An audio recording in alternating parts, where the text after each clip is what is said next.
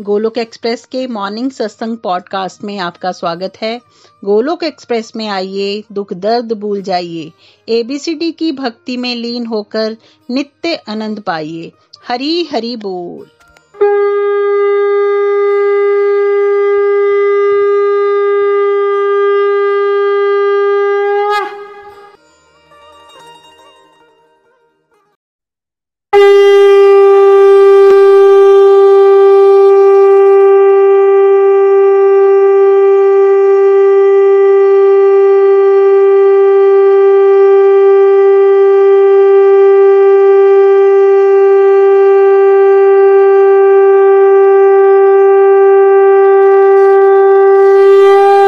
जय श्री कृष्ण चैतन्य प्रभु नित्यानंद, श्री अद्वैत गदाधर शिवासदि, गौर भक्त वृंद।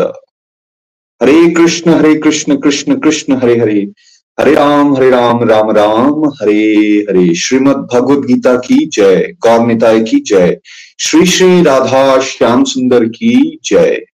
Busy to the body free a soul Hari Hari बोल, हरी हरि बोल।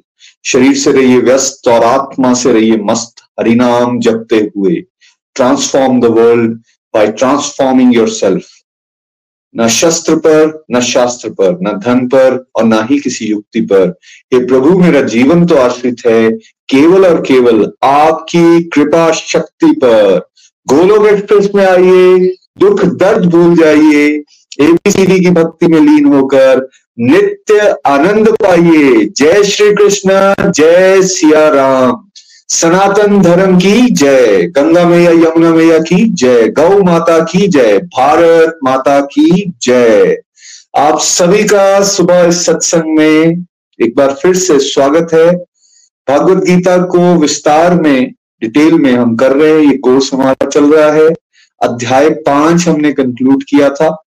और जैसा हर चैप्टर को कंक्लूड करने के बाद हम एमसीक्यूज ऑफ़ दैट चैप्टर आपके सामने आते हैं। तो आज एमसीक्यूज पे एमसीक्यूज के माध्यम से हम चैप्टर फाइव के कुछ इंपॉर्टेंट पॉइंट्स को फिर से रिफ्रेश करने वाले हैं। आज हमारे साथ चंदा जी और सुनीता ठाकुर जी हैं। मैं रिक्वेस्ट करूँगा एक एक करके हम एमसीक्यू स्क्रीन पे लाएँगे आपके साथ, सामने। और आप भी हमारे साथ उनके उत्तर जो हैं, उनको देने का प्रयास कीजिए। और इससे एक तरह से हमारी, वो जो हमने कुछ पिछले सत्संग में समझा है, उसको रिफ्रेश करने में भी मदद मिलेगी और एक तरह से एक जॉयफुल तरीके से हम भागवत गीता को स्मरण कर पाएँगे ताकि हमें इम्प्लीमेंटेशन करने में आसानी हो। तो आई वुड रिक्वेस्ट काजल जी, आप स्क्रीन पे ला सकते हैं MCQ number one Hari Hari बोल, हरी हरी। हरी बोल, Radhe Radhe everyone question number one भगवान ने इनमें से किसे उत्तम बताया है? कर्मों का परित्याग भक्ति में कर्म, ऊपर के दोनों, इनमें से कोई नहीं। तो आपके सामने पहला प्रश्न आ चुका है। अगर आपने सारे सत्संग चैप्टर फाइव के ठीक से लगाए हैं तो ये आंसर आपको देने में कोई मुश्किल नहीं आनी चाहिए। भगवान ने किसे उत्तम बताया है? इस मानव योनि में हम लोग आ गए हैं तो क्या आंसर दिया था भगवान ने अर्जुन को? जब उन्होंने पूछा था कि भगवान सही करके मुझे बताइए कौन सा रास्ता मेरे लिए बेस्ट है? Option number A B C या डी सुनीता जी क्या याद है आपको? बिल्कुल ऑप्शन नंबर बी भक्तिमय कर्म। भक्तिमय कर्म इज़ द करेक्ट आंसर हम सबको इस संसार में इस जीवन में आके अलग अलग तरह के कर्म करने ही पड़ेंगे। कर्मों के बिना तो कोई सुखी रह ही नहीं सकता और कहीं भी वो मर्ज़ी चला जाए, उसे कर्म तो करने ही पड़ेंगे। लेकिन अब क्वेश्चन उठता है, कैसे करे कर्म? सकाम कर्म करे मतलब इच्छाओं से प्रेरित होकर, फल की इच्छा को ध्यान में रखकर ऐसे कर्म करे, निष्काम भाव से कर्म करे। और तीसरा, जो सबसे ऊँचा बताया गया, क्या बताया गया था? भक्तिमय कर्म मतलब अपनी हर एक्टिविटी के अंदर भगवान को ऐड करना। अपनी हर एक्टिविटी को भगवान को समर्पित करने का प्रयास करना। अपनी हर गतिविधि में किसी ना किसी तरह से सत्संग, साधना, सेवा और सदाचार, इसको ऐड करने की कोशिश करना। ऐसा यदि कोई करना शुरू कर दिया है किसी ने तो उसकी मुक्ति की गारंटी है। भगवान कह रहे हैं, मैं उससे खुश हो जाता हूँ और अल्टीमेटली इस जीवन में आनंद लेता हुआ वो जब शरीर छोड़ेगा तो वो गोलोक धाम को वापस आएगा। वो इस संसार में दोबारा से ये जीवन, मृत्यु, बुढ़ापा, बीमारी, इसको भोगने के लिए उसे नहीं आना पड़ेगा। तो हमारे एक्शंस कैसे होने चाहिए? भक्ति में कर्म। और ये एक्शन चाहे आप बच्चों को बड़ा कर रहे हो, चाहे आप अपनी जॉब पे जा रहे हो, चाहे आप कोई सामाजिक कार्य कर रहे हो, चाहे आप किसी तरह से अपनी जॉब पे जाकर किसी तरह से अपनी ड्यूटीज़ को परफॉर्म कर रहे हो, इस सब के अंदर डिवोशन को ऐड किया जा सकता है। अगर कोई सिंसेरिटी से, ईमानदारी से अपने कर्मों को करे और भगवान को प्रार्थना करे कि प्रभु, मैं जिस सिचुएशन में अभी हूँ, मैं अपने इन सारे कर्मों को आपको अर्पित करता हूँ। राइटियस तरीके से जीवन को जीने की कोशिश करे नशों से दूर रहे और साथ साथ में किसी का अहित ना करे और प्रभु के नाम जाप सिमरन में लगा रहे तो क्या होगा? उसकी सारी गतिविधियाँ भक्ति में बन गई और इससे उसके द्वार जीव, जीवन में आनंद पाने के और साथ साथ में गोलोक धाम जाने के सारे के सारे खुल जाएँगे। तो याद रखना है भक्तिमय कर्म बिकॉज़ भगवान ने इसको हम सबके लिए बताया है। अर्जुन जी को और उन्होंने कहा बाकी के सब रास्ते जो हैं वो बहुत कठिन है। ये सरल भी है और उत्तम भी है। हरी हरि बोल। क्वेश्चन नंबर सेकंड जी हरि बोल। क्वेश्चन नंबर सेकंड क्या भक्ति में कर्मों और सकाम कर्मों में कोई भेद होता है? बड़ा इंपॉर्टेंट क्वेश्चन है। अभी हल्का सा मैंने इसको टच भी किया। भक्तिमय कर्मों में और सकाम कर्मों में भेद होता है। क्या होना चाहिए इस सुनीता जी इसका आंसर? बिल्कुल भैया होता है इसका आंसर फ़र्स्ट ए है हाँ। इसका करेक्ट आंसर ए है यस इन दोनों में बहुत भेद होता है। एक में एक व्यक्ति संसारिक फलों की इच्छाओं के साथ कार्य करता है कोई भी काम वो करता है तो उसके अंदर कहीं ना कहीं एक्सपेक्टेशन बनी रहती है कि मुझे इसका रिज़ल्ट मिले मेरी मुझे शाबाशी मिले या फिर मुझे धन की प्राप्ति हो या मेरा मान सम्मान बढ़ जाए। सकाम कर्म है। सकाम कर्म हमें हमेशा फंसाए रखेंगे इस संसार में। दूसरी तरफ़ भक्तिमय कर्म है, जिनका मैंने पहले भी चर्चा की। भक्तिमय कर्म हमें कर्मों के बंधन में नहीं फंसाएँगे, हमें आनंद भी देंगे, हम भगवान को भी खुश कर पाएँगे और अल्टीमेटली गोलोक धाम जा पाएँगे। तो इसमें बिल्कुल भेद है और इसका करेक्ट आंसर है ए। सुनीता जी मैं आपसे ज़रूर पूछना चाहूँगा। अपने लाइफ से कोई एग्ज़ाम्पल आप देना चाहेंगे? आप आप अपनी जब से भागवत गीता को पढ़ रहे हैं तो क्या चेंजेस आपने देखे हैं? क्या इन दोनों में आप भेद कर पा रहे हो? बिल्कुल भैया सच है ये। पहले तो ये बोलना चाहूँगी कि जब मैं नहीं जुड़ी थी तो आ, मतलब अपने काम कर्म ही कर रहे थे। लेकिन अब जब से इस मंच के साथ जुड़े हैं तो अब इनमें डिफरेंस करना हमें आया है। और मैं अब देख पाती हूँ कि जो हम पहले काम कर रहे थे वो अमूमन हंड्रेड परसेंट जो सारे थे वो साकाम कर्म ही थे। और उसका रिज़ल्ट भी मिलता था कि उसमें कभी दुख मिलता था कभी सुख मिलता था। लेकिन अब इन चीज़ों को पता जब चला है जब से तो कोशिश कर रहे हैं जैसे मैं ए, मतलब एग्जांपल देना चाहूँगी कि मैं एज ए टीचर मैं एक स्कूल टीचर हूँ। तो पहले मैं स्कूल में जाती थी तो बच्चों को पढ़ाना और ज़्यादा फोकस होता था कि मैं ज़्यादा से ज़्यादा मतलब अपना रिज़ल्ट अप करूँ। ताकि कोई आए मुझे बाहर से चेक करने के लिए और वो बोले कि हाँ मैम अच्छा पढ़ाते हैं। मतलब रिज़ल्ट के साथ था कि मेरी मतलब मतलब मेरी प्रशंसा करे, कोई अप्रिशिएट करे कि मैम अच्छा पढ़ाते हैं, ये हार्ड वर्किंग है।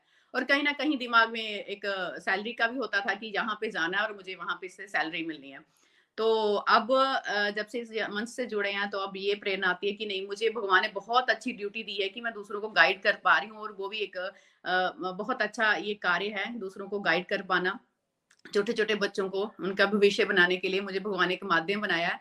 तो ये सारे कर्म जो है, मैं भगवान को, वहाँ पे भी भगवान का नाम लेते हुए, क्योंकि हमें यहाँ पे महामंत्रा का चैंटिंग करने का बताया जाता है तो करते हुए भगवान का नाम लेते हुए वो काम जब करते हैं तो वो आनंद भी आता है और फिर वो कामना नहीं रहती कि कोई अप्रिशिएट करे चाहे ना करे। तो डेफिनेटली इनका डिफरेंस मैंने महसूस किया है। धन्यवाद। हरी हरी बोल। हरी हरी बोल। बहुत प्यारा उदाहरण आपने सुनीता जी यहाँ पे दिया है। देखो एक स्कूल टीचर है जो पहले सिर्फ़ सकाम कर्मों तक ही सीमित थी, जिसके ध्यान में सिर्फ़ ये था कि किस तरह से मुझे अप्रिसिएशन मिल जाए, या फिर किस तरह से मेरी सैलरीज में किसी तरह से ग्रोथ आती रहे। लेकिन जब से डिवोशन जुड़ गई जीवन में तो क्या होना शुरू हो गया? वही क्लासरूम है, वही स्कूल है, वही बच्चे हैं, लेकिन अब उनके साथ डिवोशनल व्यवहार होना शुरू हो गया और कैसे अब वो समझ रहे हैं कि भगवान ने उनको ये जिम्मेवारी दी है और मुझे ये ये एक ड्यूटी जो है वो भगवान की खुशी के लिए निभानी है। तो सकाम से कैसे भक्तिमय कर्म होना शुरू हो गए? तो ये हम सब कर सकते हैं। आपकी जो भी स्थिति है, आप जो भी कर रहे हैं, आप के आसपास जैसा मर्ज़ी माहौल क्यों ना हो, आप उसको भक्ति में बना सकते हो, प्रयास करने की कोशिश करनी है बिकॉज़ यही बेस्ट पाथ है। चलिए, अगला क्वेश्चन प्लीज़ जी क्वेश्चन नंबर थ्री हमारे दुखों के लिए जिम्मेदार कौन है? भगवान पड़ोसी हमारी स्वतंत्र इच्छा का दुरुपयोग या ऊपर के सारे? बड़ा ही इंपॉर्टेंट क्वेश्चन और बहुत लोग इसमें फंसते हैं और दुखों के लिए अपने दुखों के लिए जिम्मेवारियाँ देते रहते हैं जिम्मेदारियाँ देते रहते हैं। कभी भगवान को कभी आस पड़ोस वालों को, कभी अपने घर वालों को। तो क्या है इसका correct answer A B C या डी हमारे पास एक स्वतंत्र इच्छा है और उसका दुरुपयोग करते हैं। क्या ये इसका कारण है जो हमें दुख मिल रहे हैं? क्या आंसर है इसका, सुनीता जी? बिल्कुल भैया सी इसका डेफिनेटली आंसर है। पहले तो हम भी भगवान और पड़ोसियों के चक्कर में थे। अब पता चला कि इसका आंसर है हमारी स्वतंत्र इच्छा का दुरुपयोग। बिल्कुल इसका करेक्ट आंसर है सी एक्चुअली हमें सबको एक चॉइस मिली है, हम अपने समय को कैसे यूटिलाइज करेंगे। हम सबको एक चॉइस मिली हुई है कि हम अपनी गतिविधियों को, अपनी एक्टिविटी को भगवान की तरफ़ बढ़ने के लिए, उनके साथ संबंध बनाने के लिए, या फिर उस समय को डिस्ट्रक्टिव एक्टिविटीज़ बहुत ज़्यादा टीवी देखना फेसबुक इत्यादि सोशल मीडिया पर लगे रहना गॉसिप करना, निंदा चुगली करना एक्सेसिव थिंकिंग करना, ये सब, ये चॉइस किसके पास है? हम समय का जैसा उपयोग कर रहे हैं, हमारे पास है। और जब हम अपनी मन मर्ज़ी करते हैं, अपनी उस दी गई स्वतंत्र इच्छा का दुरुपयोग करते हैं और अपनी संसारिक डिजायर्स को फुलफिल करने के पीछे भागते हैं तो हमारे माध्यम से जो कर्म होते हैं उस समय पर, वो फिर आने वाले समय में दुख के रूप में हमारे सामने आते हैं। बहुत सारे पाप हमसे हुए हैं और करते भी जा रहे हैं। अपनी सेंशियल प्लेजर्स के नाम पे, देखो कितने लोगों को मारकाट पसंद आना शुरू हो चुकी है। आज की मूवीज़ भी आप देखेंगे तो कितना ज़्यादा ब्लड शेड उसके अंदर दिखाया जा रहा है, या फिर नॉन वेज ईटिंग कितना बढ़ता जा रहा है अल्कोहल या ड्रग्स ये सब कितने बढ़ते जा रहे हैं। तो जब एक्टिविटीज़ अपनी स्वतंत्र इच्छा का दुरुपयोग कर रहे हैं ना, वो एक्टिविटीज़ वैसी हो रही हैं तो फिर आने वाले समय में आज देख रहे हैं हम कैसे डिप्रेशन बढ़ रहा है घर घर में कला कलेश बढ़ती जा रही है, रिश्ते टूटते जा रहे हैं, ठीक है? लोगों के पास फाइनेंशियल स्ट्रेंथ हो भी गई है, लेकिन फिर भी पेशेंस या अलग अलग तरह के जो वर्च्यूज हैं, वो डिमिनिश होते जा रहे हैं। तो कारण क्या है? हम, जो हमें फ्री विल मिली हुई है, उसकी उसका दुरुपयोग कर रहे हैं, इससे बचना है। इसलिए बताया गया है, जैसा स्क्रिप्चर्स में बताया जा रहा है, जैसा भगवान हमें गाइड कर रहे हैं, जैसा संत हमें गाइड कर रहे हैं, जो हमें स्पिरिचुअल गाइड बता रहे हैं, उसके अकॉर्डिंगली जीवन जीना है। ये जीवन योग के लिए मिला है, भोग के लिए नहीं। और भोग के लिए करते, जीते रहेंगे तो फिर मतलब दुरुपयोग हुआ स्वतंत्र इच्छा का, और फिर हमें दुख आएगा। तो इसलिए दूसरों को ब्लेम ना करें भगवान या कोई और हमारे दुखों का कारण नहीं हम स्वयं इसके कारण हैं। नेक्स्ट प्लीज़ हरी बोल क्वेश्चन नंबर फोर कर्मों का परित्याग करने से क्या कोई व्यक्ति कभी सुखी हो सकता है? बड़ा इंपॉर्टेंट क्वेश्चन है इसको हल्का सा हमने टच भी कर लिए। कर्मों का अगर परित्याग कर दे कोई यहाँ कह लें कोई निष्काम भाव से भी कर्म करना शुरू कर दे तो क्या कभी सुखी बन जाएगा वो? क्या आंसर है इसका? ए या बी सुनीता जी? हाँ जी भैया इसका आंसर है बी नहीं। कर्मों के प्रत्याग से कभी कोई सुखी नहीं बन सकता आंसर इसका। बिल्कुल सही बात आप बता रहे हो। इसका आंसर है बी तो हमें निष्काम से भी ऊपर उठकर भक्तिमय कर्म करना है। और वैसे भी कोई कई बार हमारे अंदर ये भावना आ जाती है जब हम कहीं स्टक हो जाते हैं ना किसी सिचुएशन में। तो ऐसी भावना आती यार, किस तरह से मैं इस सिचुएशन से निकलूं? छोड़ू और चले जाऊँ? तब हमें ये याद रखना है कि छोड़ के हम कहा जाएँगे? बहुत सारे लोग जब डिप्रेस्ड हो जाते हैं डाउन हो जाते हैं तो इवन आत्मदाह तक कर देते हैं। मतलब इस शरीर का ही विध्वंस कर देते हैं या उसको खत्म कर देते हैं। ये ये ये जो सुसाइडल थॉट्स आते हैं, उसके ऊपर जो एक्शंस होते हैं, वो आते क्यों होंगे? क्यों एक व्यक्ति को ये लगना शुरू हो जाता है कि मैं फंस गया अब इस सिचुएशन में? मेरे पास और कोई रेमेडी नहीं बची, क्यों ना मैं सिचुएशन से एस्केप कर लूँ और मैं भाग जाऊँ? बट क्या भागना इलाज है? क्या किसी ने अगर सुसाइड कर लिया तो क्या उसने एक्चुअली आत्मा का कल्याण किया या पतन करवा दिया? अच्छी भली उसको ये गोल्डन अपॉर्चुनिटी मिली थी कि अपने चैलेंजेस को भगवान की प्रेरणा लेकर, अच्छे लोगों के साथ जुड़कर अपना उत्थान करता, लेकिन उसने क्या किया? एस्केप करने की कोशिश की, इस भावना के साथ कि शायद उसे सुख मिल जाएगा। बट उसने अपनी सारी की सारी जर्नी को आगे भी बर्बाद कर लिया उस सोल ने, ठीक है?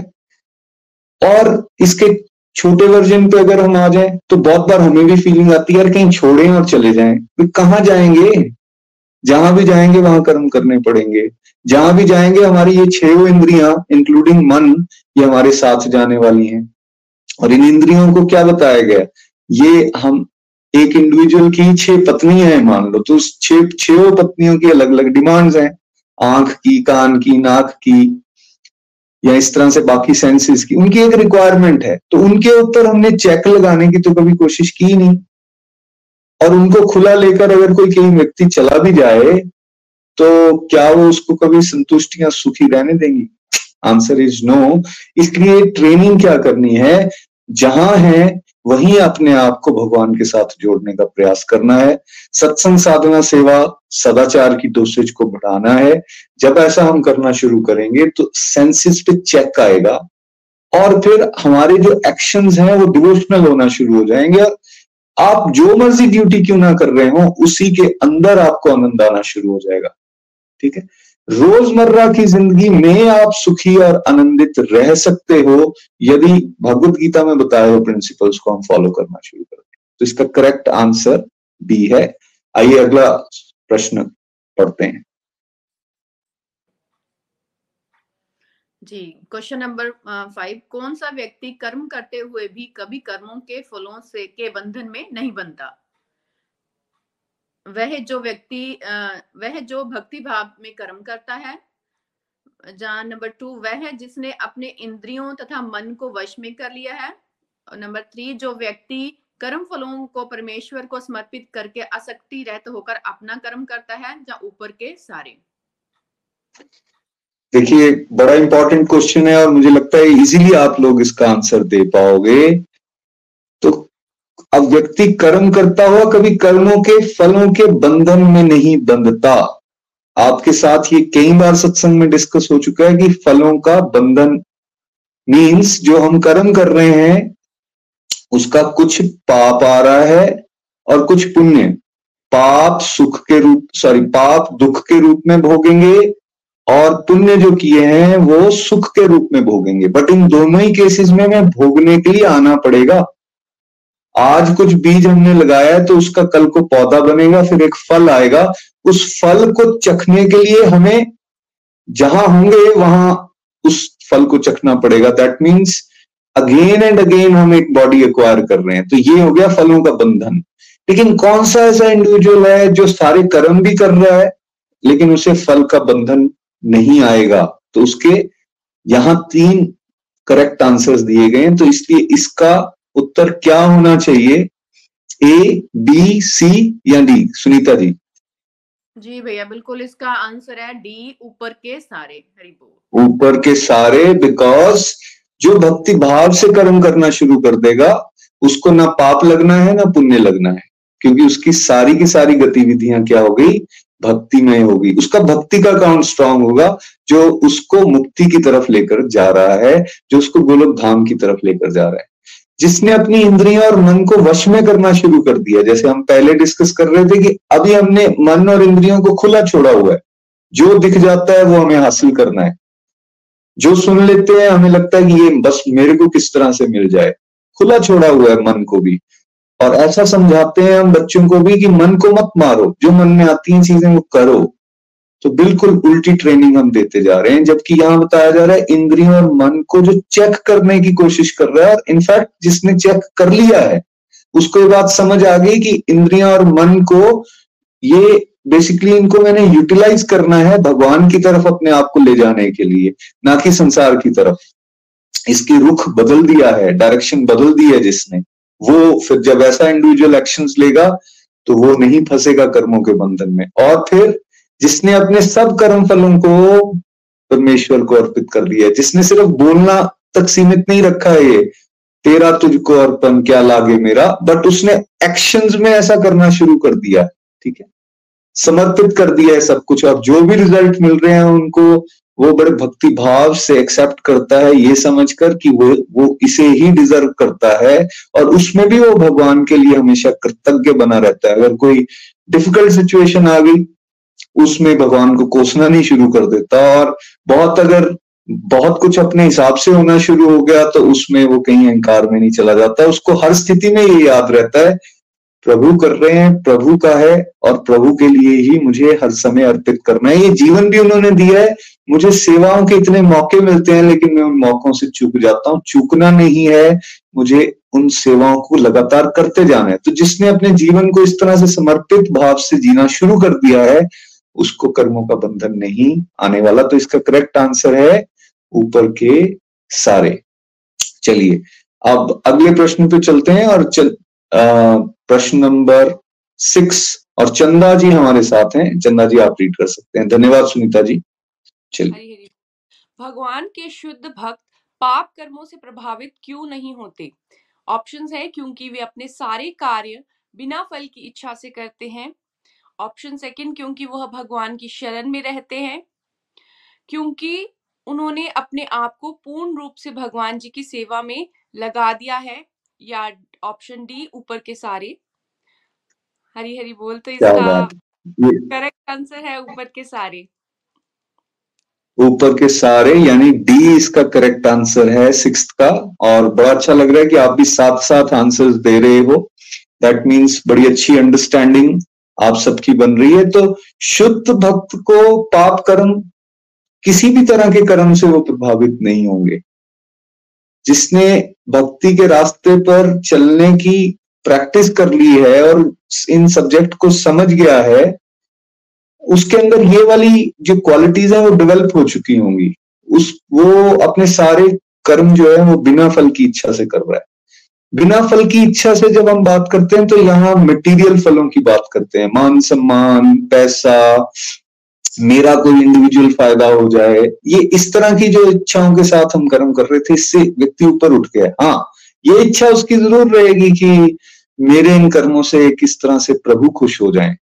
भगवान को मैं कैसे खुश कर लू? है तो ये भी इच्छा।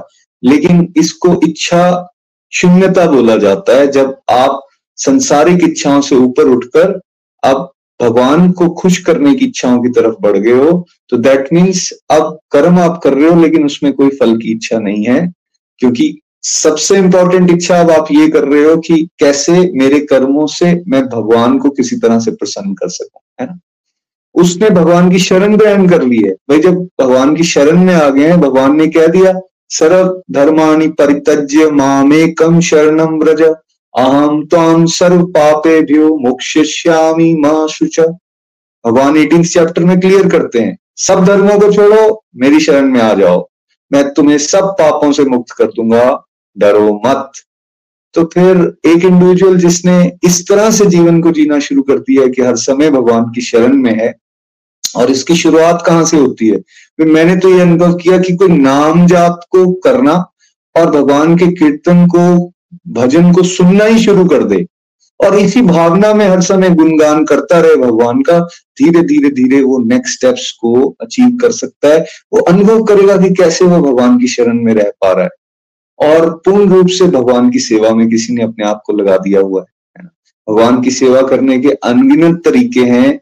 और गोलोक एक्सप्रेस में बार बार सेवा को प्रायोरिटी बनाने की बात की जाती है और सेवा भागवत धर्म का प्रचार और प्रसार करना वली सेवा को सबसे ऊपर माना गया है। भगवान इससे बहुत ही प्रसन्न होते हैं। भगवान स्वयं कहते हैं, जो भक्तों को ये ज्ञान बांटेगा, उसको तो मैं शुद्ध भक्ति की गारंटी देता हूँ।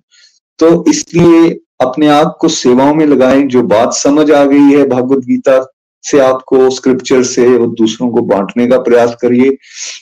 या अन्य और भी बहुत सारे तरीकों से आप समाज कल्याण के किसी न किसी कार्य में जुट सकते हैं, उसको करने से भगवान खुश होते हैं तो इसलिए ऊपर के सारे इसका आंसर है। आइए, अगला प्रश्न। हरी हरी बोल। इस शरीर को त्यागने से पूर्व व्यक्ति को क्या सहन करने के लिए बोला गया है? इंद्रियों के वेग को सेकंड ऑप्शन है क्रोध को थर्ड ऑप्शन है इच्छाओं को और फोर्थ ऑप्शन है ऊपर के सारे। हम्म बहुत बहुत इंपॉर्टेंट ये क्वेश्चन है बिकॉज़ इसको हम हमेशा टच करते हैं। भाई शरीर छोड़ने से पहले किन वेगों को मतलब एक अर्जिस जो आती है जो अंदर से एक फोर्स आती है किसको चेक करने के लिए कहा गया है? तो क्या है इसका करेक्ट आंसर चंदा जी? ए बी सी या फिर डी हरी बोल भैया, इसका करेक्ट ऑप्शन है ऊपर के सारे। ऊपर के सारे इसका करेक्ट आंसर है। दैट मीन्स तीन चीज़ों पे काम करने की हम सबको ज़रूरत होती है। इंद्रियों के वेग मतलब सेंसेस जो है ना, वो ज़ोर लगाती हैं। फॉर एग्ज़ाम्पल आपको कोई जा रहे थे मार्केट में और कोई अच्छी ड्रेस दिख गई या अच्छी गाड़ी दिख गई तो अंदर से क्या होगा? सेंस बोली, यार, ये तो बहुत अच्छी है। जब तुम पहनोगी ना तो क्या लगोगी? सब बहुत तुम्हारी तो तारीफ़ करने वाले हैं। तो आ गया वेग और नॉर्मली हम लोग क्या करते हैं उस वेग को? सहन नहीं कर पाते हम चल पड़ते हैं। चलो ले लो किसी तरह से आ, पैसे हैं या नहीं है बट हमें मिल जाना चाहिए। वैसे ही क्रोध के साथ है और वैसे ही इच्छाओं के साथ है। तो इसका करेक्ट आंसर ऊपर के सारे है। दैट मीन्स इनको हमें चेक करना है ना कि इनको खुला छोड़ देना है। चंदा जी, मैं आपसे ज़रूर पूछना चाहूँगा, इन तीनों में से कोई, जब से अब आप डिवोशन में हो, आपने क्या देखा? क्या किसी तरह से कोई चेक आप कर पा रहे हो या सब खुला ही चल रहा है अभी भी? बिल्कुल भैया एक एक पॉइंट जो तीनों हैं, तीनों के तीनों पॉइंट ऐसे हैं, जो मुझे ऐसा लगता है कि ये तो मेरी लाइफ के साथ है ही। जैसे क्रोध पे नियंत्रण करने की अगर बात करी जाए तो पहले अगर मैं किसी भी पार्टी में जाती थी ना तो मुझे ऐसा लगता था, अगर किसी ने कुछ बोल दिया तो मेरा मूड स्पॉइल और मैंने रोना शुरू कर देना मैंने गुस्सा करना और वो पार्टी तो खत्म ही हो जाती थी। लेकिन अब क्या हुआ है जब से मैंने भागवत गीता पढ़ना स्टार्ट किया है आ, तो कभी किसी पार्टी में अगर मैं गई और वहाँ किसी ने मुझे कुछ ऐसा बोल दिया जिससे मुझे गुस्सा आना था तो अपने आप को मैं चेकआउट कर पाती हूँ कि यार अगर मैंने गुस्सा किया तो ये पार्टी तो आज की खराब हो जाएगी। इससे अच्छा ना ऐसा करती हूँ गुस्सा मैं कल कर लूँगी। आज मैं चिल मारती हूँ खाती हूँ पीती हूँ मस्ती करती हूँ अपने टेलीकाउंटर से चैंट करती हूँ भक्ति करती हूँ और जो गुस्सा है वो कल कर लूँगी। तो इस तरह से मुझे तो ऐसे लगता है मेरी लाइफ में तो सारी सारी चीज़ें ऐसी इंक्लूड हुई है जिसपे मैंने प्रभु की कृपा से चेक करना स्टार्ट किया। एक और ऑप्शन देती हूँ कि अगर अभी एक दो दिन पहले ही मन, मैंने मंदिर जाना था और बहुत तेज बारिश हो रही थी तो अगर मैं पहले वाली चंदा होती तो मैंने ऐसे सोचना था, यार, इतनी बारिश हो रही है, ना कोई आएगा, ना कोई फ़र्क पड़ेगा, कुछ नहीं होता, आज हम मंदिर नहीं जाते, ऐसा करती हूँ नेक्स्ट टाइम चली जाऊँगी। लेकिन भगवान जी की ब्लेसिंग्स है और अब मुझे ऐसे लगता है कि चाहे बारिश हो, बर्फ़ पड़े, जो भी हो, लेकिन मुझे मंदिर तो जाना ही जाना है। तो इस तरह से जो है मेरी डिजायर्स चेंज हो रही हैं और मेरे अंदर ट्रांसफॉर्मेशन आ रही हैं। बहुत बहुत बढ़िया आपने उदाहरण दिए हैं, अपने दोनों ही क्रोध का भी और इच्छाओं का भी। कहीं ना कहीं इच्छाओं को चेक करने का मतलब ये है कि जो हमारी मटेरियल डिज़ायर जाग रही है ना, मैं ये पालू, ये खा लू, या ये मुझे मिल जाए, या मेरे साथ कोई ऐसा बर्ताव करे, या मेरा घर ऐसा हो, मेरी गाड़ी ऐसी हो, मेरा बैंक बैलेंस इतना हो, ये वाली जो डिजायर्स हैं इन पे चेक आ चुका है, लेकिन जो डिजायर्स हैं हमें भगवान की तरफ़ लेकर जाने वाली हैं। कैसे माला बढ़ाऊं, कैसे सत्संग हो जाए, कैसे मैं टेंपल जा सकूँ, कैसे डिवोटी एसोसिएशन मिल जाए। ये वाली जो डिजायर्स आ रही हैं, इनको फुलफिल करना है। तो जैसे हमने समझा भी था पहले अर्लियर सत्संग में कि कैसे कॉम्प्लीमेंट्री डिजायर्स होती हैं कॉन्ट्रडिक्टरी डिजायर्स होती हैं, और फिर डिवोशनल डिजायर्स होती हैं। हाइएस्ट इज़ डिवोशनल डिजायर्स जहाँ, जैसा अभी आपने उदाहरण दिया, या फिर उसके साथ कॉम्प्लीमेंट्री भी चलेंगी। ठीक है, आप तीर्थ यात्रा कर रहे हो, लेकिन आपका भी भाव है कि अच्छे होटल में रहना है ट्रेवल अच्छा करना है तो ये डिज़ायर भी फुलफिल कर लो कि खा रहे हो अच्छी जगह पे बैठ के। बट अल्टीमेटली आपका लक्ष्य यही है कि किस तरह से मेरी डिवोशन बढ़ जाए तो ये भी कॉम्प्लीमेंट्री है। लेकिन जो कॉन्ट्रोडिक्टरी डिजायर्स हैं, ये नशा करना, या फिर ये मूवीज़ देखना बहुत ज़्यादा, या फिर नॉन वेज ईटिंग करना या इस तरह की और बहुत सारी, ये हमें रास्ते से भटकाती हैं तो इन डिजायर्स को चेक करना है। तो कहने का भाव ये कि इन, इस क्वेश्चन में हमें तीन तरह से चेक अपने ऊपर लाने की बात की गई है। हमें अपने क्रोध से भी बचना है, हमें जो मटेरियल डिजायर्स आ रही हैं, हर किसी को फुलफिल करने के पीछे नहीं भागना है, और जो सेंसेस भी हमें बार बार अंदर से धक्का देती हैं, उसको उसको सेटिस्फाई करने के पीछे नहीं भागना है बिकॉज़ सेंसेस कभी सेटिस्फाई हो ही नहीं सकती, है ना? ये आग में एक तरह से आग का एक दिया जल रहा हो, उसमें घी डालने वाली बात हो जाती है कि फुलफिल कर ली सेंशुअल प्लेजर या सेंशुअल डिज़ायर हमने तो एक तरह से हमने घी डाल दिया। वो दिया तो और जलता रहेगा और प्रबल हो जाएगा। यहाँ सुखाने की बात हो रही है, इसलिए चेक करना है। इसलिए ये वर्ड यूज़ की जाते हैं, योग करना है, भोग नहीं। इसका करेक्ट आंसर ऊपर के सारे आइए आगे बढ़ते हैं। हरि बोल। हमारे पाप और पुण्य कर्मों के लिए जिम्मेवार कौन है? ऑप्शंस है जीवात्मा परमात्मा प्रकृति या इनमें से कोई नहीं। हम्म। पाप और पुण्य कर्मों के लिए कौन जिम्मेवार है? कई बार इसमें भी हम गड़बड़ कर जाते हैं। कर खुद रहे होते हैं अपनी मन मर्ज़ी जैसे हमने पहले भी इसको टच किया लेकिन फिर ब्लेम किसको कर देते हैं? किसको करते हैं? परमात्मा को कर देते हैं। कभी बोल देंगे तो अपने आप ही हो रहा है प्रकृति कर रही है। या फिर कंफ्यूज स्टेट ऑफ़ माइंड पता नहीं क्यों हो रहे हैं कैसे हो रहे हैं। तो करेक्ट आंसर क्या है? एट्थ क्वेश्चन का। ए बी सी या डी इसका ऑप्शन है ऑप्शन ए जीवात्मा। यस हम स्वयं जिम्मेवार हैं। जैसे पहले भी हमने ये बात को समझा ना किसी और को हम अपने दुखों का कारण नहीं बोल सकते। इसीलिए जिस तरह जो भी पुण्य या पाप कर्म हो रहे हैं वो हो रहे हैं हमारे माध्यम से। इसलिए जीवात्मा ही स्वयं जिम्मेवार है। किसी और को जिम्मेवारी देना बिल्कुल ही गलत होगा बिल्कुल ही गलत हो जाएगा है ना? एक बार एक इंडिविजुअल वो आ, उसके द्वारा एक गाय की हत्या हो जाती है। वैसे वो बड़ा लर्नेड पर्सन है हत्या हो जाती है तो सब गाँव वाले उसके ऊपर आ जाते हैं कि भाई आपने ये क्या कर दिया? तो कहता है, भाई ये मैंने थोड़ी ना किया। ये तो इंद्रदेव ने किया। बोला, क्यों इंद्रदेव ने किया? बोला, हाथों का देवता तो इंद्र है, हाथ तो इंद्रदेव चलाते हैं। तो उन्होंने हाथ चलाए और गाय मर गई, इसलिए मेरा कोई दोष नहीं है। तो उसने क्या किया? एक देव के ऊपर अपने दोष को स्लाइड कर दिया। इंद्रदेव ने सुना, ये कैसे मेरे बारे में बोली जा रहा है? मैंने तो कुछ नहीं किया, इसने तो खुद उस तरह से गाय का वध किया था। अब इंद्रदेव चेक करने के लिए आ गए एक दिन। उसके घर, उसके आसपास बड़ा अच्छा बगीचा लगा हुआ था और बगीचे को देख के इंद्रदेव ने उससे पूछा कि, भाई, ये बगीचा तो बड़ा सुंदर है, किसने लगाया? मैंने लगाया है। अच्छा इसमें जो ये फूल आते हैं या ये जो मेहनत होती है कौन करता है? मैंने किया ये घर बड़ा बढ़िया है, ये मैंने किया है। अच्छा इधर तो आसपास में इलाके में आपका तो बड़ा नाम बन गया है, क्या आप करते हो? नहीं, मैं ऐसे करता हूँ, मैंने पढ़ाया, मैंने ये लिखाया, मैंने लोगों के लिए ये किया, सब कुछ मैंने किया। बोला अच्छा फिर ये गाय का वध किसने किया?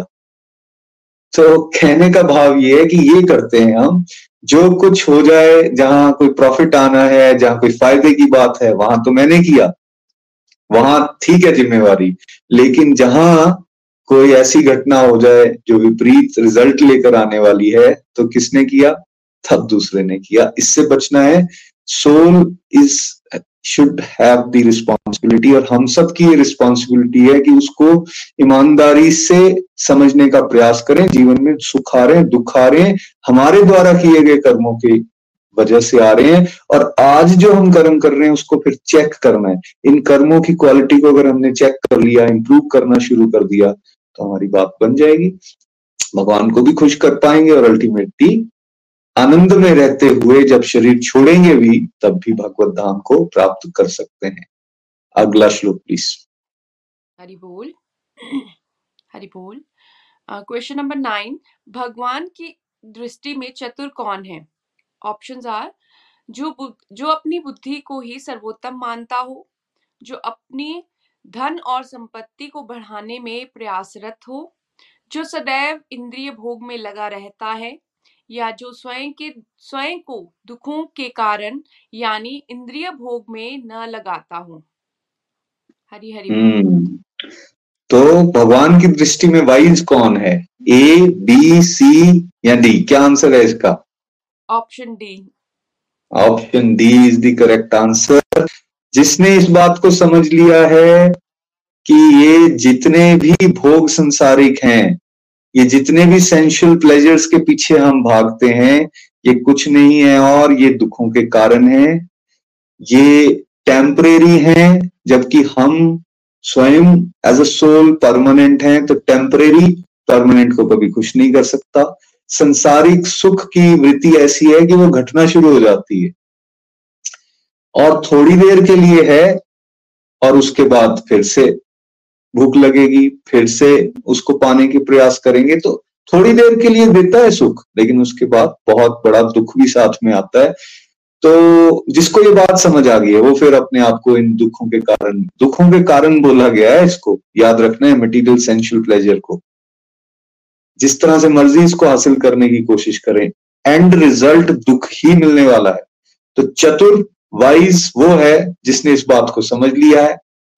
हाँ अगर किसी ने अभी ये मान रखा है कि उसकी बुद्धि के बल से वो सब कुछ कर सकता है और या ऊपर या नीचे कर सकता है, इसलिए वो बुद्धि का बेसिकली जिसकी बुद्धि बेटर है, उसको वाइज बोला जाए।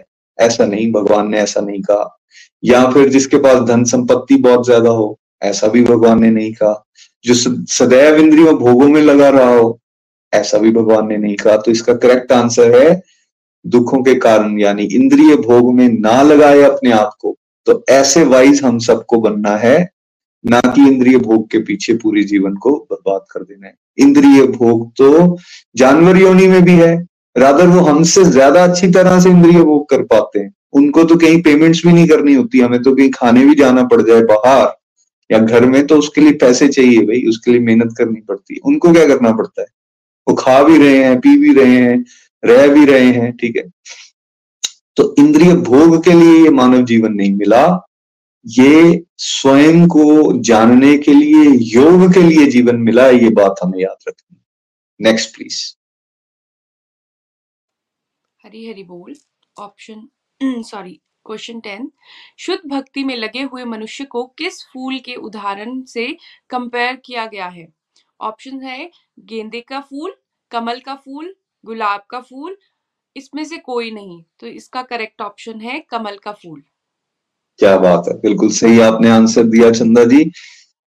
कमल का फूल, जिस भी देवी देवता के हाथ में हम देखते हैं, कमल का फूल देखते हैं। भगवान को हम विराजमान देखते हैं, कमल के फूल पे देखते हैं। भगवान के हाथ में कुछ अगर दिखता है तो कमल का फूल दिखता है। कमल का फूल क्यों बोल, क्यों जोड़ा गया इसके साथ? बिकॉज़ वो प्योरिटी को रिप्रेजेंट करता है। ऑल दो कमल कई बार कीचड़ में खिलता है, लेकिन फिर भी अपनी सुंदरता को बनाए रखता है, अपनी यूनिकनेस को बनाए रखता है। तो इसलिए भगवत गीता से हमें ये बताया जा रहा है कि आपके सर्कमस्टांसिस जैसे मर्ज़ी हो, आपके आसपास बेशक नेगेटिविटी क्यों ना हो लेकिन आप अपने आप को यूनिक बनाए रख सकते हैं। अपने आप को अगर आप प्योर बनाएँगे तो भगवान के हाथ में दिखेंगे। यानी अपने आप को भगवान की तरफ़ ले जाने के प्रयास करेंगे तो भगवान खुश हो जाएँगे। वो आपको इस गंदगी से बाहर निकाल देंगे।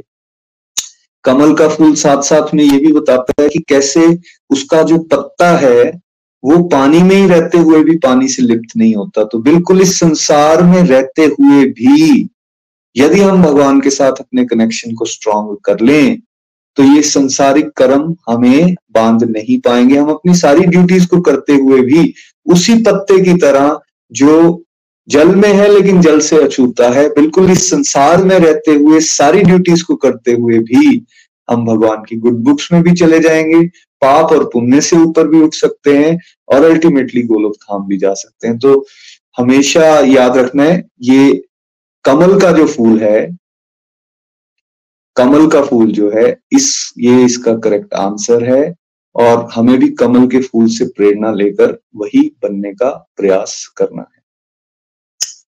चलिए आखिरी प्रश्न। हरी बोल। क्वेश्चन इलेवन भगवान ने मुक्ति की गारंटी किसको दी है? ऑप्शंस आर जो भौतिक इच्छाओं से रहित हो नेक्स्ट जो आत्म संयमी हो नेक्स्ट जो नित्य निरंतर सत्संग, साधना, सेवा, सदाचार में लगा रहे। और लास्ट वन ऊपर के सारे। तो इसका करेक्ट आंसर है ऊपर के सारे। हरी बोल। बिल्कुल सही आपने चंदा जी आंसर दिया। गारंटी उसके लिए दी है भगवान ने, जो अपनी जिसने मटेरियल डिजायर्स को चेक कर लिया है डिवोशनल डिजायर्स ही बढ़ गई हैं। जिसने sensual control sense self control पे काम करना शुरू कर दिया है और जो निरंतर सत्संग साधना, सेवा और सदाचार में लगा रहे। बिना विघ्न के, जैसे अविरल धारा बहती है तेल की, अगर आप कभी घर पे तेल एक डब्बे से दूसरे डब्बे में डालने की कोशिश करते हो तो आपने देखना उसकी धारा बिल्कुल टूटती नहीं। जुड़ाव के साथ रेगुलरिटी से गिरती है तो अविरल बोलते हैं उस बात को। That means without any brakes ये थोड़ी थोड़ी भक्ति से काम नहीं चलने वाला। कई बार लोग कहते हैं ना कि थोड़ा थोड़ा कर लो, ज़्यादा इन्वॉल्व होने की ज़रूरत नहीं है। ज़्यादा इन्वॉल्व हो जाओगे तो अपनी ड्यूटीज़ छोड़ दोगे। सच ये नहीं है। थोड़ा थोड़ा करने से तो काम बनता ही नहीं। कोई भी रास्ते में अगर आपको सक्सेस हासिल करनी है इवन संसारिक रास्ते पे, किसी को अच्छा बॉडी बिल्डर बनना है, किसी को अपनी बॉडी को अलग तरह से मेंटेन करना है, किसी को एजुकेशन की फ़ील्ड में आगे बढ़ना है, किसी को जॉब की फ़ील्ड में आगे बढ़ना है, किसी को स्पोर्ट्स की फ़ील्ड में आगे बढ़ना है तो जो भी सक्सेसफुल रहा है, उसने क्या किया है? उसने रेगुलरिटी पे डिटर्मिनेशन के साथ मेहनत की है, तब वो सक्सेसफुल हुआ। तो बिना निरंतरता के डिवोशन के इस रास्ते पर कैसे सक्सेस मिल जाएगी? अपने आप से सवाल करना है हमें। तो इसलिए जो रेगुलरिटी के साथ सत्संग को भी सुनेगा साधना जो सत्संग से सीखा, उन साधनाओं को अपने जीवन में उतारने का प्रयास करेगा और फिर अपने समय, अपने तन, मन, धन से अपने आप को, अपने जीवन को सेवा में भी लगाएगा, दूसरों के कल्याण के लिए भी इस्तेमाल करेगा, अपने टाइम का और अपनी बाकी सब रिसोर्सेस का। और एक सदाचारी जीवन, एक ईमानदारी से भरा हुआ जीवन, बिना किसी को कष्ट दिए हुए जीने का प्रयास करेगा। तो क्या बता रहे हैं भगवान गारंटी दे रहे हैं। सो ये भगवान की गारंटी अब हमने अवेल करनी है या नहीं करनी है? ये भगवान की जिम्मेवारी है या हमारी जिम्मेवारी है? ये भगवान की जिम्मेवारी नहीं है, ये हमारी जिम्मेवारी है। वो तो हमें बार बार हाथ बढ़ा बढ़ा के हमें बोल रहे हैं, आ जाओ। लेकिन हम हाथ बार बार छुड़ा के बोलते हैं, नहीं आना। ठीक है? तो इसमें अब भगवान क्या कर लेंगे? इसलिए भगवान अलग अलग समय पर संतों को भेजते हैं स्पिरिचुअल गाइड को भेजते हैं, ताकि वो कभी हमें डांट लगाए, कभी हमें प्यार से समझाए, कभी हमें हमारे दोस्त बन जाए, कभी हमारा फादर मदर की तरह हमारे साथ ट्रीट करे और ये समझाए हमें कि बेटे, असली जो आपका फ़ायदा है, वो भगवान की तरफ़ चढ़ के ही है, भगवान के साथ जुड़कर ही है। तो इसका जो करेक्ट आंसर है, वो चंदा जी ने बिल्कुल सही दिया। ये सारे पॉइंट्स के ऊपर हमें काम करना है। यहाँ भक्ति युक्त कर्म के एमसीक्यूज समाप्त होते हैं। एंड आई होप कि भक्ति युक्त कर्म चैप्टर नंबर फाइव हम सब याद रखेंगे। और स्वयं भी इसको कभी कभी हम रिवाइज करेंगे सो so दैट हमें एक बल मिले ताकि हम अपनी हर ड्यूटी को डिवोशनली करते रहें और याद रखें। इसी में हमारा फ़ायदा है असल में और बाकी सब बेकार। चलिए यहाँ हमारे एमसीक्यूज और चैप्टर फाइव को हमने कंक्लूड किया है। अब हम सुनेंगे एक प्यारा सा भजन आ, सोनम जी से और मैं धन्यवाद करना चाहूँगा चंदा जी आपका सुनीता जी का और साथ साथ में काजल जी का फॉर टेक्निकल सपोर्ट और मैं रिक्वेस्ट करूँगा अगर आप में से कोई भी प्रेयर्स के लिए लिख रहा है या लिखना चाहता है अपने या अपने नियर डियर के लिए तो उनके लिए हम ज़रूर प्रार्थनाएँ करेंगे अगर आप मैसेज बॉक्स में लिखेंगे। और साथ साथ में हम अपनी कुछ मालाएँ भी डेडिकेट आपके लिए करेंगे हम सब डिवोटीज सो so, आइए भजन सुनते हैं। तब तक सोनम जी से हरी हरी बोल सोनम जी। हरी हरी बोल हरी हरी बोल। बहुत ही प्यारा सत्संग आज का और आज की मेरी यही लर्निंग बनी है कि हमें जो है वो भक्ति युक्त कर्म करने हैं और हमने अपनी अपनी इच्छाओं को जो है वो कंट्रोल में रखना है। और हमें तभी भगवान है जो तभी हमें भगवान की प्राप्ति हो सकती है। तो चलिए मैं अपने भजन की तरफ़ चलती हूँ। हरी हरी बोल, हरी हरी बोल। हम सब पर है सावरे, है तेरा उपकार। हम सब पर है सावरे, है तेरा उपकार। हम बार बार आते हैं हम बार बार आते हैं, शाम तेरे दरबार।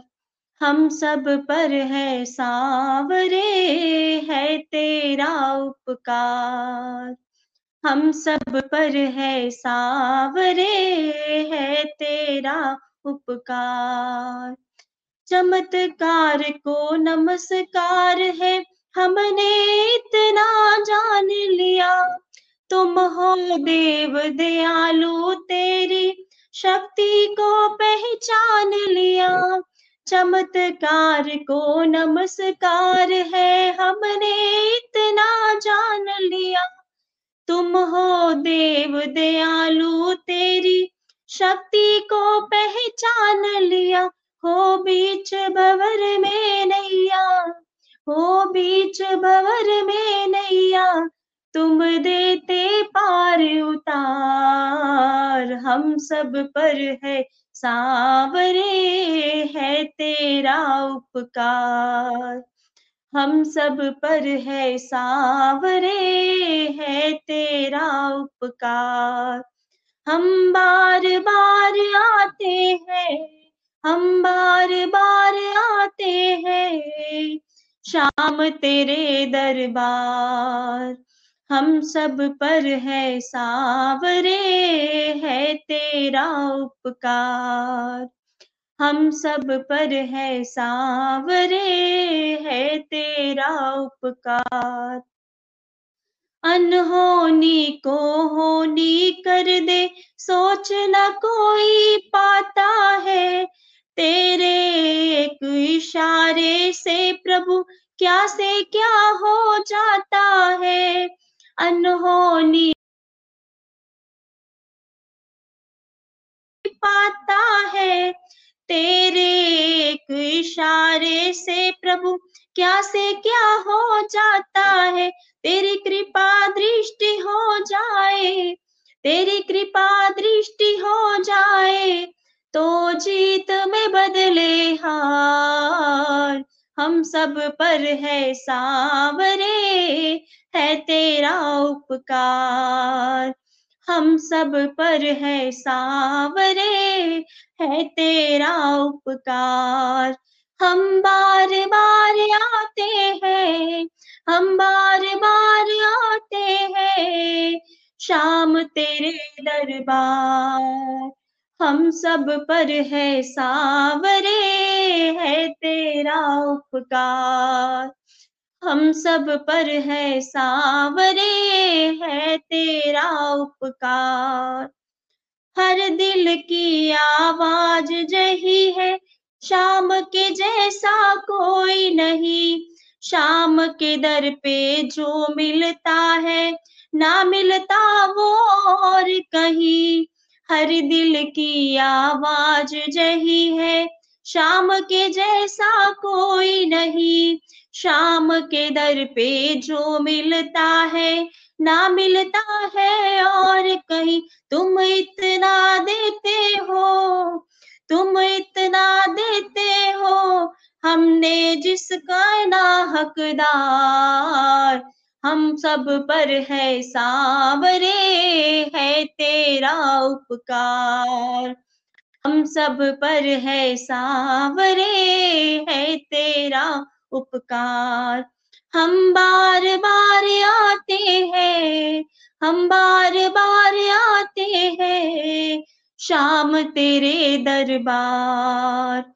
हम सब पर है सावरे है तेरा उपकार। हम सब पर है सावरे है तेरा उपकार। सब पर तेरा मोटा कर्जा कोई चुका न पाएगा।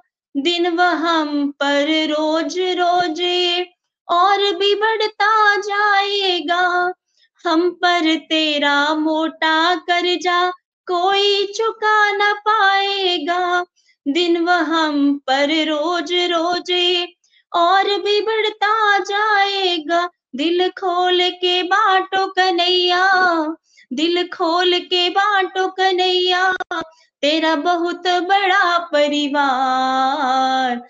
हम सब पर है सावरे है तेरा उपकार। हम सब पर है सावरे, है तेरा उपकार। हम बार बार आते हैं, हम बार बार आते हैं, शाम तेरे दरबार। हम सब पर है सावरे, है तेरा उपकार। हम सब पर है सावरे है तेरा उपकार। हरी हरी बोल। Thank you so much Hari बोल। हरी हरी बोल सोनम जी, बहुत प्यारा भजन, बड़े भाव से आपने सुनाया। बहुत बहुत धन्यवाद। सो so फ्रेंड्स बात तो बिल्कुल सही है। भगवान का हम सब पे बहुत उपकार है। किस तरह से हम उसको चुकाएँ जितनी मर्ज़ी हम कोशिशें कर लें, शायद हम उनका उपकार ना चुका सकें। इसलिए प्रयास ये करना चाहिए कि कैसे हम तन मन धन से भगवान की सेवा के प्रति जागरूक रहें और उसमें बढ़ चढ़ पार्टिसिपेट करें। सो so, फ्रेंड्स जैसा अंत में मैं सभी से आग्रह कर रहा हूँ और हम सभी प्रयास कर रहे हैं इस आग्रह को आप सबके सामने लेकर आए। एक अपॉर्चुनिटी गोलोक एक्सप्रेस के माध्यम से आप सबके पास है क्योंकि जैसा कि आप सब जानते हैं निखिल जी अब वृंदावन में शिफ्ट हो चुके हैं भगवान। श्री कृष्ण और राधा रानी की कृपा से उनको वृंदावन में वास मिला है। और वहाँ उनको ये प्रेरणा आई है कि गोलोक एक्सप्रेस का एक आश्रम होना चाहिए तो एक मिनी आश्रम डेवलप करने के लिए हमने परिवार ने एक और विला, एक घर के अलावा एक और विला ले लिया है। और उसके बिल्कुल साथ में एक और विला गोलोक एक्सप्रेस के लिए बुक करवा चुके हैं। तो हम सबसे ये प्रार्थना कर रहे हैं कि उस विला को Golok express charitable trust purchase कर सके। उसके लिए आप सबके योगदान की आवश्यकता है, आर्थिक सहयोग की आवश्यकता है। उसमें आप बढ़ चढ़ कर पार्टिसिपेट करें, ये आश्रम जब बनेगा तो आने वाले समय में आप सभी लोग, आपके परिवार, आपसे जुड़े हुए लोग और भी बहुत सारे श्रद्धालु उनको वहाँ रहने का और अपने स्पिरिचुअल गाइड के साथ आसपास रहने का और साथ साथ में वृंदावन के दर्शन करने का, भगवान के दर्शन करने का मौका मिलेगा। तो इस जो भगवान की प्रेरणा से निखिल जी को ये भगवान ने जो प्रेरणा दी है, उसको फुलफिल करने के लिए मैं ज़रूर आप सभी से रिक्वेस्ट करूँगा कि उसमें आप सहयोग कीजिए। आश्रम कैसा दिखेगा, कहाँ बन रहा है, और अकाउंट डिटेल्स के साथ साथ यदि इसके संबंधित आपके कोई क्वेश्चंस हैं तो नीनू जी और अरुण जी, जो कि बहुत ही प्यारे डिवोटीज हैं, उनके कॉन्टेक्ट नंबर्स भी अभी एक शॉर्ट वीडियो में आपके साथ शेयर की जाएँगे। उस वीडियो को ज़रूर देखिएगा, आपको क्लैरिटी भी होगी, हम क्या करने जा रहे हैं, और आने वाले समय में आप इसमें कैसे सहयोग कर सकते हैं। तो एक बार फिर से मैं विनम्र प्रार्थना करूँगा, ज़रूर आर्थिक सहयोग दीजिए, ताकि हम जल्दी से जल्दी इस विला को कंप्लीट करके उसका पोजेशन ले सके, उसकी सेल डीड करवा सके। तब तक के लिए आप वीडियो का आनंद लीजिए और हम आपसे यहाँ विदाई लेते हैं। कल अध्याय छ को हम स्टार्ट करेंगे। तब तक के लिए हरे कृष्ण हरे कृष्ण कृष्ण कृष्ण, हरे हरे। हरे राम हरे राम राम राम, हरे हरे। घर घर मंदिर।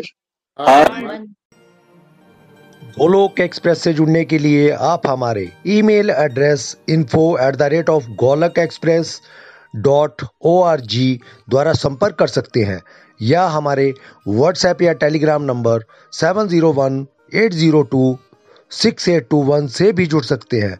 आप हमसे फेसबुक पेज और यूट्यूब के माध्यम से भी जुड़ सकते हैं। हरी हरी बोल।